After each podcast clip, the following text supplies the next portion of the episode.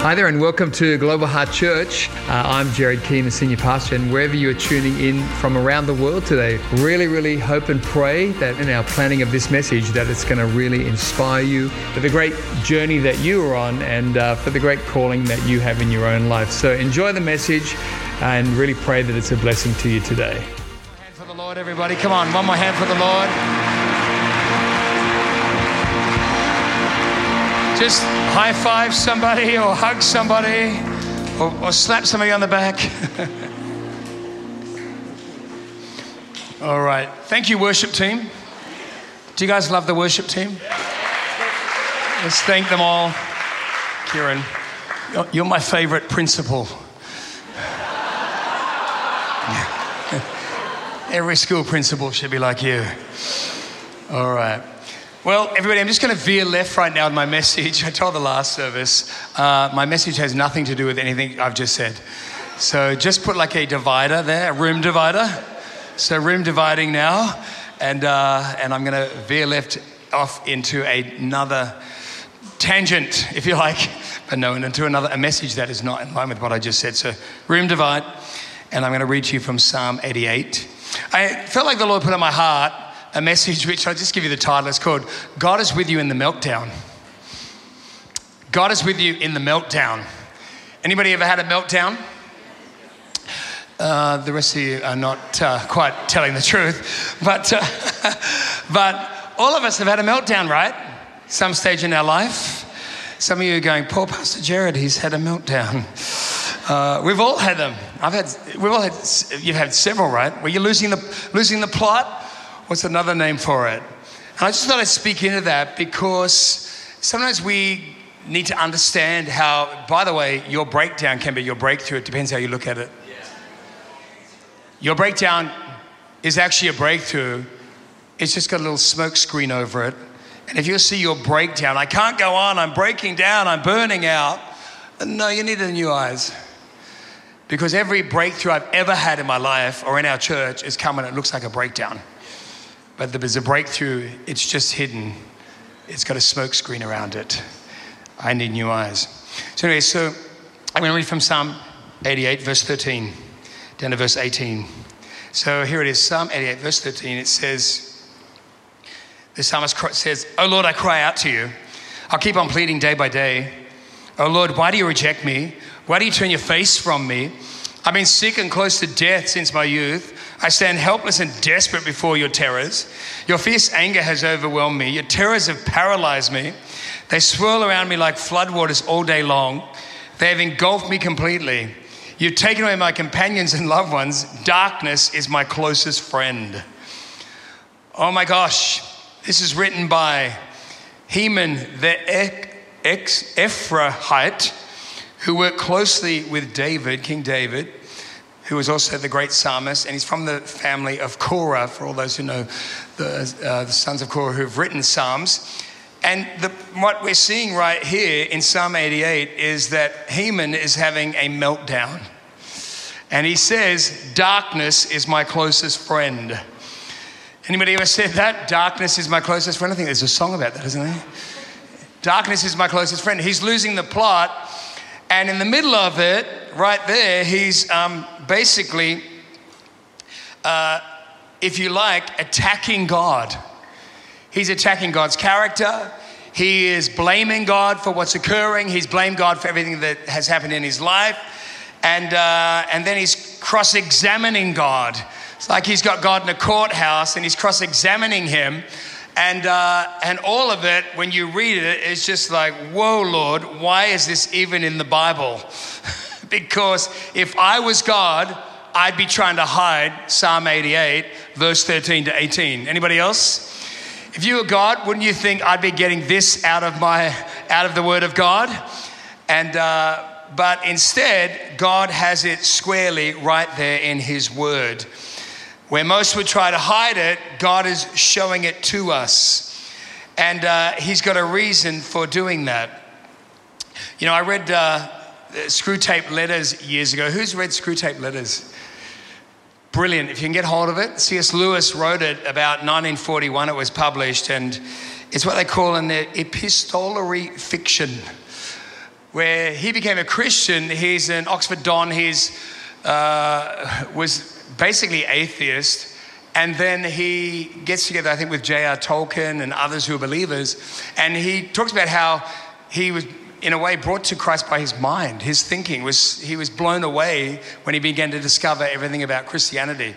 Anyway, he went on to write this book, which is really, it's, as I said, a fiction, but it's actually based on his experience as a Christian when C.S. Lewis, the great literary genius, gave his life to Christ. And then he, it's the story of Screwtape, who's like an older demon who's got like a, a, a, recent graduate from Devil's Training named Wormwood, and he's actually training him in how to attack people and how to work with people so that he can deceive us. And so C.S. Lewis has written this incredibly insightful work. You can get hold of it, as I said, it's so insightful on how the enemy is trying to work in your life. Anyway, and so one of the things that he wrote to Wormwood, his uh, recent graduate, as I said, from the Devil's Training College, he, uh, he writes to him and says, Teach humans, teach them to estimate the value of each prayer by its success in producing their desired feeling. Oh, so he's, he's saying to his, his graduate demon from demon school, uh, the elder demon, he's saying, hey, teach them to estimate the value of every prayer that they ever pray, if they do pray, by the success in producing a desired feeling, the desired feeling in them. And we need to be reminded today, everybody, that your success in your prayer life has nothing to do with any feelings.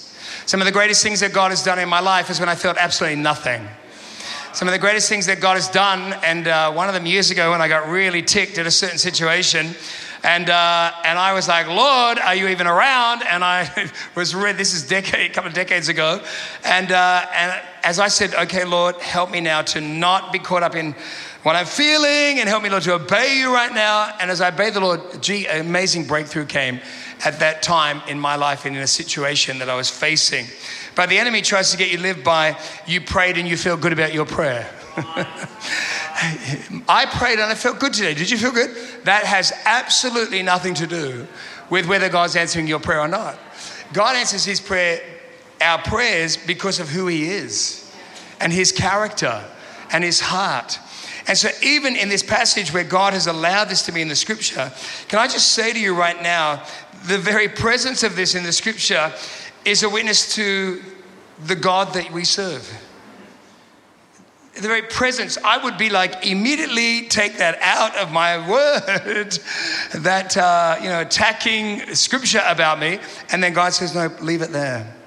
Why is that? Well, it's telling you so much about God and it's a witness to who He is, in that it's telling you that we serve the God of understanding.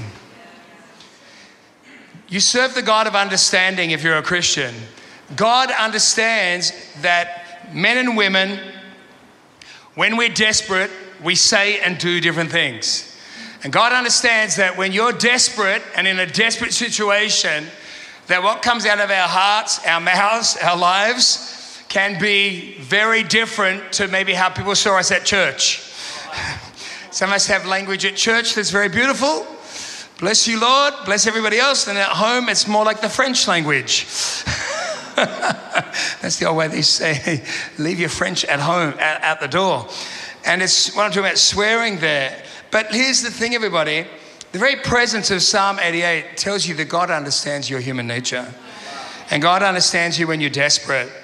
And He knows how we speak when we're desperate. And it's not always perfect, right? And, uh, but I love it because God is saying, I am a father not because you say or do everything right. He says, I am your father, not because you say or do everything right. God says, I'm your father because that's who I am, that's my nature. And, uh, and I love you even when you're melting down. I love you even when you're melting down. He says, I hear you even when you're melting down. Even when you're blaming me, God says to those of us who have been born again, who've been saved, who become his sons and daughters, he says, I love you even then. And I remember that myself praying a prayer years ago. I was melting down and I was having a meltdown. Uh, inside internally over my childhood, to be honest, and, uh, and getting the revelation of what I'd gone through as a child, now as a Christian, I'd become a pastor, and I started having an internal meltdown, and I prayed a prayer to God, and it was a very nice, I thought it was a nice prayer. It was very, it was quite good. It had good terms. It had good acknowledgement. It was, it uh, had a little nice religious edge to it. I thought it was quite good. And God said to me, you don't mean that prayer at all. When I prayed it in a park. Now I know that that was God because I would never have said that to me. I would never say to me, You don't mean that at all. And God said, You don't mean that at all. And I, I was like, What? And I knew God had said to me, Tell me how you really feel about it. And so I remember, I remember melting down and giving God both barrels and, uh, and letting God know about my childhood and this happened and that happened. Anyway, you know what the Lord said to me after that? He was silent for a little while. I think he was probably trying to get over it. It was a bit, bit full on. he wasn't. But he said to me, I've been waiting for you to tell me the truth a long time. I was like, oh, wow. That was a half an hour later. I've been waiting you to tell me the truth for a long time. And listen to this, everybody. God did not collapse. He has big shoulders. He did not collapse. He has big shoulders, and he was well able to hear me tell him the truth from a very painful, angry place. And so that psalmist, I relate and think, that was me then. But I realized that God is a father. And even when that day, when I thought, I wonder if I need to move because of the lightning strike that may. My religious childhood kind of brought out lightning strike, moving, in case I got hit by something. But listen, I discovered, no, he's a father. And he wants to hear your pain, he wants to hear your difficulty. How, liber- how liberating is that? How freeing is that? That God wants to hear from you when even you're upset, when you're angry, when it's not all perfect. And, he's and He can take it and, uh, and He can work with you even when you are in a severely challenged place. You know, um, the Bible says us in James 4, verse 7 submit yourselves therefore to God. Submit yourself. Resist the devil and he'll flee from you. I love that from that young guy, Francois in uh, Montreal, saying, Pastor Jared, you have to submit your whole life to God. Then you meet him. Then, he was, then he's in you. Then you hear from him. Then you know what he's saying. He said, But not everybody wants to submit to him, but I want to.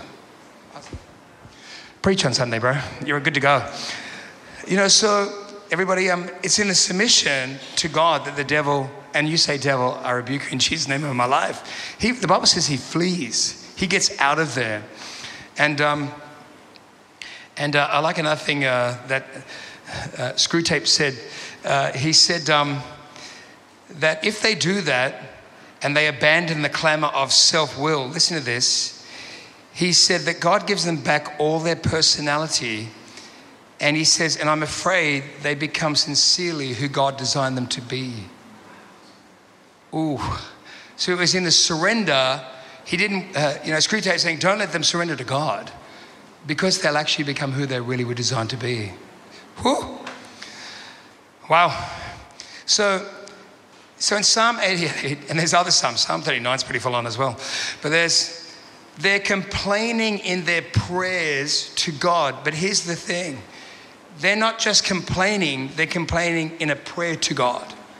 Like they're telling God, I'm angry, God this, God that.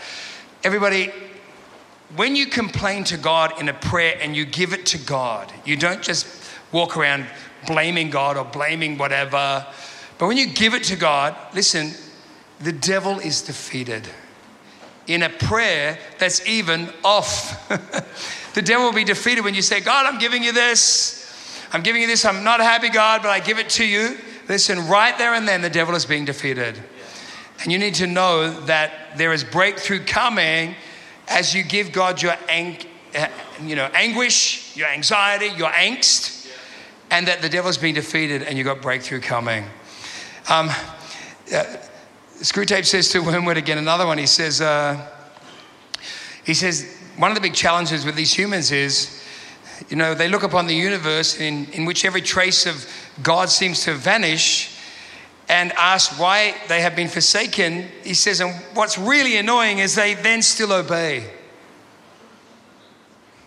They then still obey. And he's like, no, that's the bad bit when it looks like God's gone, God's not answering, God's not doing what I want right now and it seems that God's vanished. And he, said, and he says, the last thing you want them to do is then obey God. Everybody, obedience is costly.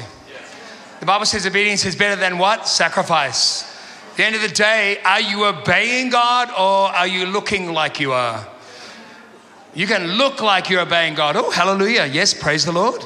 Oh, yes, I like that course they've got coming on. Oh, yes. We can say all that, but we're not actually obeying God. And then I love it, Screwtape's pointing it out. Oh my gosh, even when God looks like he's forsaken them, and then the, he knows the victory is when there's nothing going on, it's cold, it's dark, it's the wind's blowing, no one's around, no money, and then they go ahead and obey God. And he's like, ah, and the demons are losing their minds. Everybody, Jesus wants you to become holy who you were designed to be. Holy, not a bit. Some of us are still not fulfilled. You're still like, there's no real fulfillment. I wonder why pastor, that pastor is fulfilled. I wonder why that Christian's fulfilled. What's it? It's in the surrender.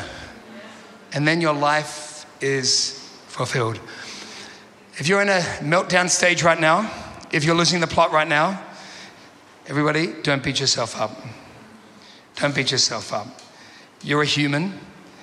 And God, even by allowing that psalm to be sitting right there, is letting you know, I understand that you, when you suffer, you don't get it all right.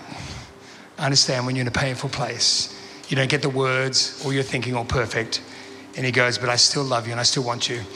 Remember that saying, everybody? God would rather have an imperfect son or daughter than no son or daughter at all. Don't have in your thinking that God doesn't want me because I'm not perfect. No, no, no, no. He absolutely wants you. What he does want, though, is that you don't keep hurting yourself. A lot of Christians sabotage themselves over and over again. Just as they're about to follow through on something, they then sabotage it. That's what you will hear us talk about here, is what we're saying to you, don't sabotage it. What I said to you earlier in the message is not God saying, hey, you're not good. It's like, no, no, no. He's saying, don't sabotage it. Don't wreck it when it's about to get good. Don't sabotage the future. Sow in what needs to be sown in. Ask the questions and ask for God's grace. But in doing so, the breakthrough is on the way. Exodus 15, verse 2. Everybody be encouraged with these scriptures.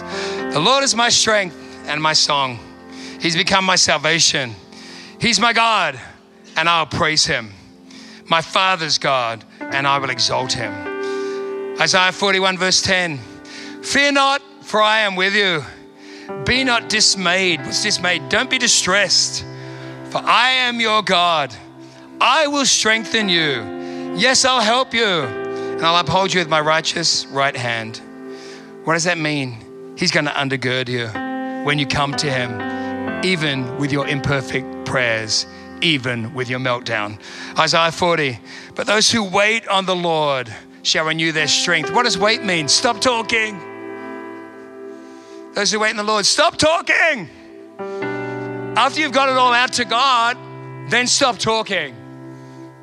And then let God talk. Be silent until you hear from Him. We're always interrupting God. Every time we're about to, God's about to talk, we're like, and Lord, and, and this, and Him, and her. And God's like, hey, I, I, I want to speak to you. But you got to stop talking and wait. Wait. Wait.